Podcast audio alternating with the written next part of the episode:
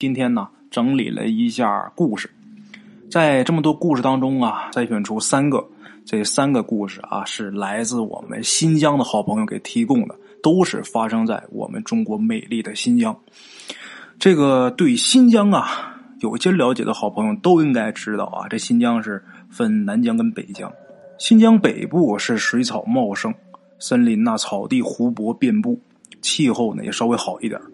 而这个新疆南部南疆啊，就差远了啊，基本上都是荒山呐、沙漠呀、戈壁呀。但是就有人呐，信誓旦旦的宣称，他在南疆戈壁深处发现了一块水草丰美的绿洲。不但发现了这个绿洲啊，而且还有这个蒙古族的同胞在那儿居住。那么这个人是谁呢？就是我们今天第一个故事的主人公老李啊。那么这件事情是发生在什么时候呢？接下来我们就要把这时间的镜头拉回到一九九三年。一九九三年，老李呀在新疆若羌县某局当司机。这个若羌县呢，位于巴音郭楞州境内塔克拉玛干沙漠的南缘，这个地理位置是十分偏远的。至今啊，他们那个地方的人口不足八万人。那么说，一个县城不足八万人，这也没有什么特别离奇的哈。大伙可能不了解这个县。你们知道这个县有多大吗？这个一个县的土地面积啊，相当于我们中国浙江省五个省的面积。你们想一想，这得有多大？那是真正的地广人稀。当然啊，虽然说这个地方土地很辽阔，但是都是清一色的戈壁、荒山还有沙漠。话说呀，一九九三年夏天有这么一天，老李呢送某局的领导去库尔勒赶火车去乌鲁木齐开会。当时这个沙漠公路啊还没有修成，从这个若羌县到这个库尔勒啊，最快也要两天时间。老李呢送完领导，又在这个库尔勒呀休息了一天，然后开车回若羌。开了一天时间呢，都挺顺利的。但是到了第二天下午，眼看着快到若羌的时候，前方这个道路啊被这施工队给堵住了。他上前一问呢，怎么回事呢？原来是个道路两边这个山体塌方了。把这路全给堵死了，没办法，只能是换另外一条这个便道走。啊，说是便道啊，严格来算的话，只能叫车辙。由于塌方来的太突然，养路段的师傅啊，只能用大货车先在一边的山谷那儿压一条小道，从这个塌方这地方绕过去啊，这个作为临时疏通的这么一个通路啊。这个所谓的便道啊。实在是难走，你要是开个越野车呀还行。老李他开的是普桑，就是普通的桑塔纳啊。这种车你在这个柏油路上开还算是可以，但是你到了这种路上，这个路面又极为崎岖，所以说就很难。老李开着这个普桑啊，只能是慢慢开，稍有不慎呐，这车呀就有翻车的危险。就这么的。很艰难的开了大约能有两个小时，还没走出去。这时候老李就慌了，这便道怎么这么长啊？我是不是走错了呀？老李把车停下来，把头啊伸出这个车窗外看了看。这一看呢，老李发现这前面没有车辙印了。这个刚才还有这个车辙印这会儿没了。老李就想，这怎么可能？我明明是跟着这车辙走的呀，这怎么就没了呢？这老李就慌了，赶紧下车呀，看了看走过去的路啊，只有他这一辆车的车辙印老李心想：坏了，我他妈走岔道了！赶紧的吧，老李又调转车头啊，往回开。他准备呀，开回去找那条车辙印在这种地方，这个车辙印那是救命的呀。老李呀。开回去啊，七转八转，但是怎么的也找不着那个便道了，也找不着那条车辙印儿。老李也是个老司机啊，他确信自己啊走的这个路应该是没问题的，但是为什么这路就没了呢？百思不得其解呀！转悠了大约一个小时，他开了两个小时，又转了一个小时，这时候这天儿啊就暗下来了，啊，就找不着路了。老李这时候知道了，我迷路了。这会儿他是又饿又渴呀，车上这个备的水啊早就喝完了。当时那时候这个通讯设备啊，这手机啊还没有普及呢。老李那时候没有手机，他知道今天我要走不出去这儿，那就完了，我就糟糕了。就在特别疲惫的老李马上就要绝望的时候，忽然间发现啊，旁边山下呀有一条很隐蔽的小路。老李这一下大喜过望啊！怎么的？看见路就有希望啊！顺着路走，我就能找着人家啊！老李不管那么多啊，开车呀就上了这条小路。这路也很窄，是处于两山之间的这个缝隙处。这路能有多窄呢？两辆车就是紧挨着并排能走过去，不宽这条道啊。老李也没多想啊，就开车就顺着这条路啊就往里开。这条路是一段下坡路。老李开了能有一个小时吧，这时候天已经完全黑了。悠悠的山谷啊，只有老李这一辆车呀，一辆车在这条神秘的路上啊，就这么开着。那心里边害怕呀，虽然心里害怕，但是老李坚信有这条路就肯定能找着有人的地方。但是很奇怪啊，这条路一直是下坡路，而且这坡度啊还挺陡的。看这地势啊，这条路似乎要通向一个盆地呀。老李呀，在这个热谦待了能有十几年了，他没听说过这地方有什么盆地呀。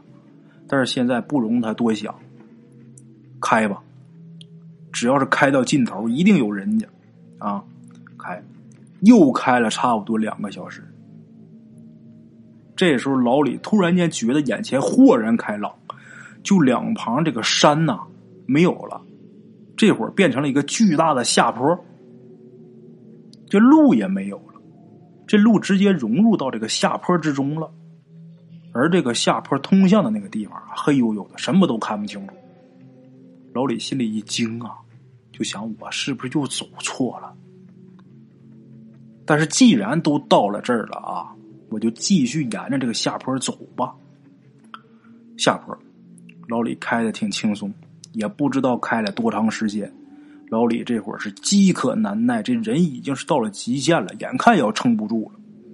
就在这个时候，这下坡啊没了，这车呀开到平地了。到了平地之后，老李是惊讶的发现自己头顶啊，居然是一片黑松林。很奇怪，若羌县那是全国出了名干旱少雨的贫困县呐。哪儿来的松林呢？老李把车停下了车了，这一下车，脚往地上一踩啊，觉得脚底下软乎乎的。仔细啊，借着这车灯一看，这脚底下是草地。老李看看周围，这是哪儿啊？周围全都是这个茂密的松林呐，自己这会儿居然是在松林之中，有松树，有草，证明这地方不缺水啊。老李就想，这地方一定有人呐，顾不上疲惫，这人已经到了极限了，他只有是奋力一搏呀，要么这人就得渴死、饿死，就得虚脱。把车先停原地，前面没路了，全是松林呐，他就往这个松林里边走。这人这会儿其实已经慌了，慌不择路了，已经啊，走吧。走了没一会儿啊，老李就看见亮光了，哎呦，这心这一下就放下了啊。终于是看见希望了。等走进这个亮光啊，发现呢，原来是一蒙古包。老李顾不上那么多了，到这蒙古包前面啊，敲了敲门。打这蒙古包里边啊，出了一个蒙古老太太。他俩语言不通啊，老李就拿手比划，就说自己怎么怎么回事这老太太也不知道听没听明白啊，但是老太太挺和善的，就把他给让进这蒙古包了。他进去之后啊，老太太给他沏了一碗茶。老李咕咚咕咚把这碗茶喝下去，然后稳了稳神呐，看看四周。这个蒙古包里边啊，这设施是十分简陋的，没有电，点着煤油灯，也不知道什么年代的那么一盏煤油灯。这煤油灯照亮啊，能看见的这屋里边唯一的装饰品呐，就是很显眼的一幅成吉思汗的画像。啊，这个屋里边这个包里边好像只有这老太太一个人住。因为看屋里边这些东西啊，摆设能看得出来，老李呀，又比划着就说：“今天晚上能不能在这住？他想要留宿啊。”这老太太笑着也答应了，然后指指自己，又指指这个蒙古包外边，然后摆出一个睡觉的姿势。老李明白了，老太太这意思啊，是想说今天晚上把他的蒙古包啊让给他住，然后老太太自己啊另寻住处。老李当时挺感动啊，就心想这地方人呐真朴实啊啊！这一晚上老李也没吃东西，因为也没给他预备吃的，喝了几碗茶呀，呼呼就睡过去了。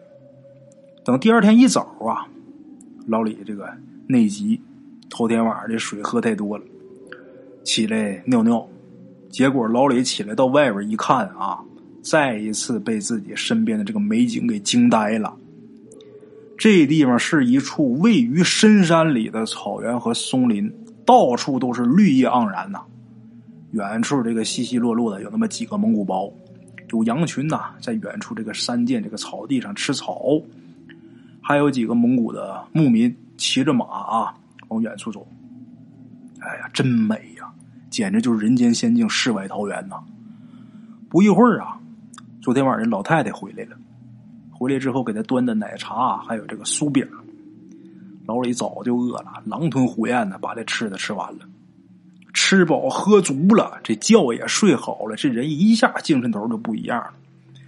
老李就比划着，就问这老太太说：“出去的路怎么走？”这老太太就摇摇头。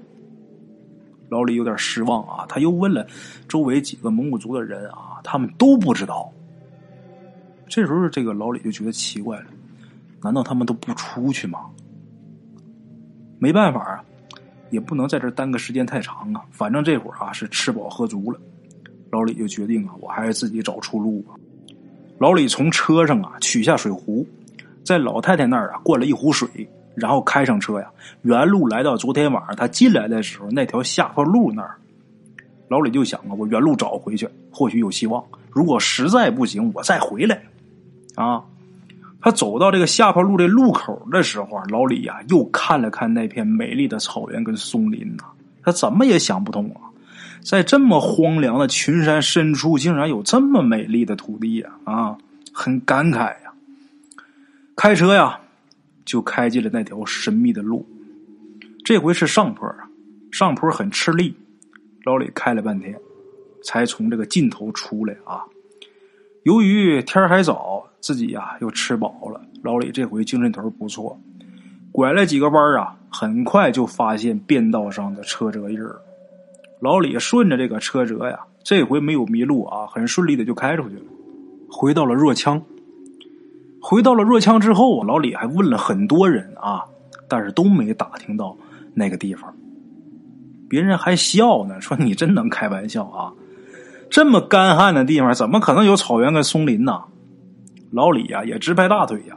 我在那住一宿，我能不知道吗？没办法，他也就不问了啊。问谁谁都拿他当乐子，他也就不问了。后来老李啊，特地是开车到当初他迷路的那个地方，想再找一下那片土地。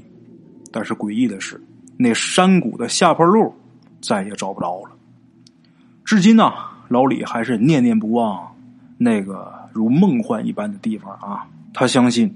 那个神秘美丽的草原，肯定还隐藏在若羌附近的深山里，肯定还隐藏在这个以干旱缺水著称的国家级贫困县境内深处不为人知的某个地方。啊，好了，各位老铁们，这是大圣今天给大家带来的第一个故事啊。这个故事不恐怖，但是很美。啊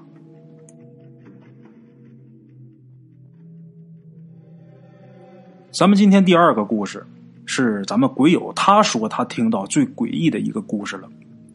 这个故事当中的主人公呢叫老陈，上一个故事叫老李，这个叫老陈。大圣我也真是懒得给人家主人公编名字，所以说姓什么咱们就叫什么吧啊，姓李就老李，姓陈就老陈啊。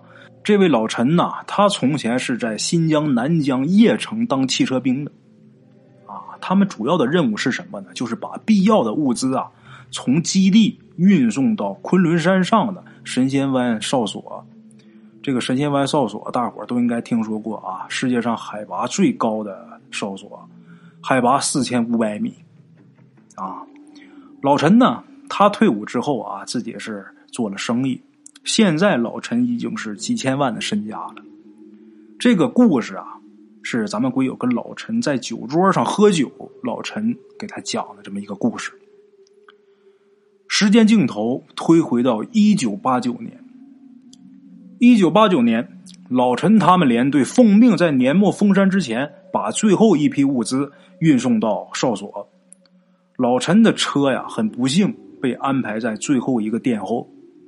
跑过山路的人都知道啊，车队最后一辆车往往是最容易掉队的。但是毕竟是军令啊，老陈呐只有执行。于是啊，他跟副驾驶小何一起出发。年末的喀拉昆仑。天气是极其的恶劣呀，海拔低的地方，这个漫天都是沙子，这个沙子里边还夹杂着石头子儿啊，整个天都是黄色的。你到了海拔高的地方，这风里边又夹杂着无尽的雪花，整个世界又变成了白色的。这个天气啊非常恶劣，车队呀在这个恶劣的天气下啊，缓缓的开了两天，两天之后。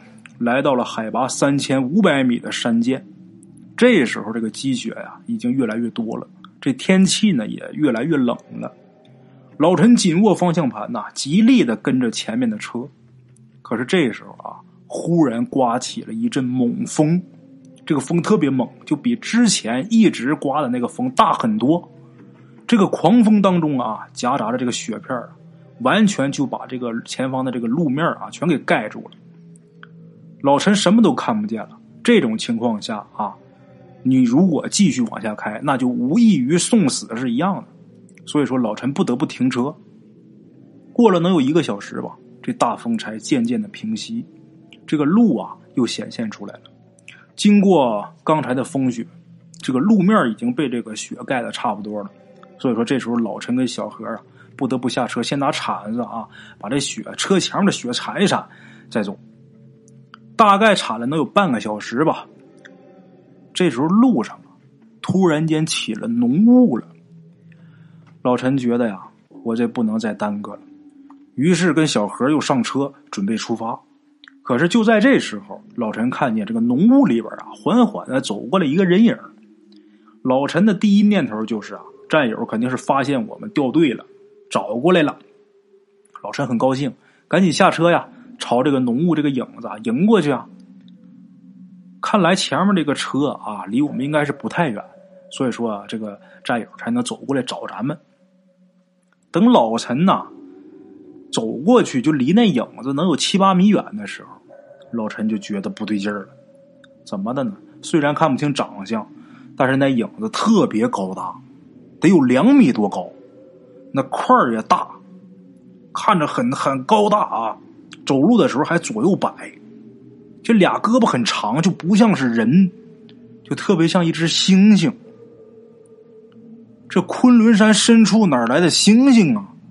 老陈就疑惑呀。这影子也好像发现老陈了，就突然间加快走的这个速度了，朝老陈这边来。老陈还听见呜呜的这个低鸣声，把他吓坏了，真是吓得魂飞魄散呢。你这个东西它不像鬼什么啊，虚无缥缈。这东西有实体呀，这什么玩意儿啊？老陈是撒腿就开始跑啊，啊，不管三七二十一了。后边这东西啊，它块头大，所以跑的挺笨的，没有老陈跑得快。老陈跑到车上之后啊，这车呀，赶紧就发动车呀，但是这车发动不着。这也不奇怪，天那么冷，这车呀，你想发动的话，它总得有个预热的过程，这车就打不着火。就这时候，这玩意儿也过来了，而且还爬到这车上来了。他倒没上车呀，在车外边，就是踩这个驾驶室旁边这个踏板上啊，手攥这车门，想要开车门。老陈赶紧手疾眼快的在里边把这车门就给锁死了呀。那玩意儿拽这车门拽几下没拽开也不死心，突然间拿脑袋啊撞这个车的这玻璃。老陈透过玻璃啊，看到了他一生都不会忘记的脸。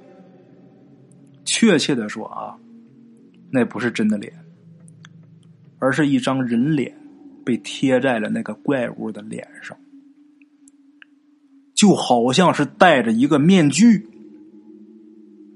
可能是这个人脸太小了，而这东西啊，它个头太大，这个脸呐，就贴在他脸上，这个这张人皮脸呐，被扭曲的都不像样了。那情形啊，你一看呐，就说不出来的诡异跟恐怖啊。这个时候，小何啊，倒是挺冷静，比老陈冷静。从这个车后座啊，拿出刚才铲雪的这个兵工铲啊，这铁锹，就递给老陈了。老陈也管不了那么多了，把那车窗刷刷往下摇了点之后啊，他当兵的呀，使了吃奶的力气，拿着铁铲对着这东西这个脑袋啊，就开开捅，开砸。这怪物被捅几下，就呜呜狂叫啊，从这车上就跌下去了。老陈这会儿赶紧继续发动车，还行，这回这车没掉链子啊，哒哒哒起来了，着了。老陈一轰油门，呜，这一脚就出去了。以最快的速度离开这地方，惊魂未定的这俩人啊，仔细的看这个后视镜，确定这玩意儿没跟上来，俩人才长松一口气呀。很幸运啊，两个人是赶了半天，终于在天黑之前找到他们这个车队了，顺利的完成了那次运送任务。这件事情在叶城汽车联里边流传很广。昆仑山碰见这个怪兽就很奇怪了，这怪兽头上戴着人脸面具，这就更加的匪夷所思了。这怪兽哪儿来的？这人脸又是哪儿来的？这怪兽为什么要带着人脸？哎呦，这些个问题到现在啊都没搞清楚。老陈在不久之后就申请退伍了，他是志愿兵。退伍之后自己做生意，发了不小的财。而小何呢，却在老陈退伍第二年。在这个进山任务当中啊，发生了车祸，连人带车全都跌进了山谷。至今呐，这个尸骨都没有运出来，因为这个海拔太高。老陈告诉咱们鬼友，至今他还经常能梦见那张脸，那张诡异的、琢磨不透的、恐惧的人脸。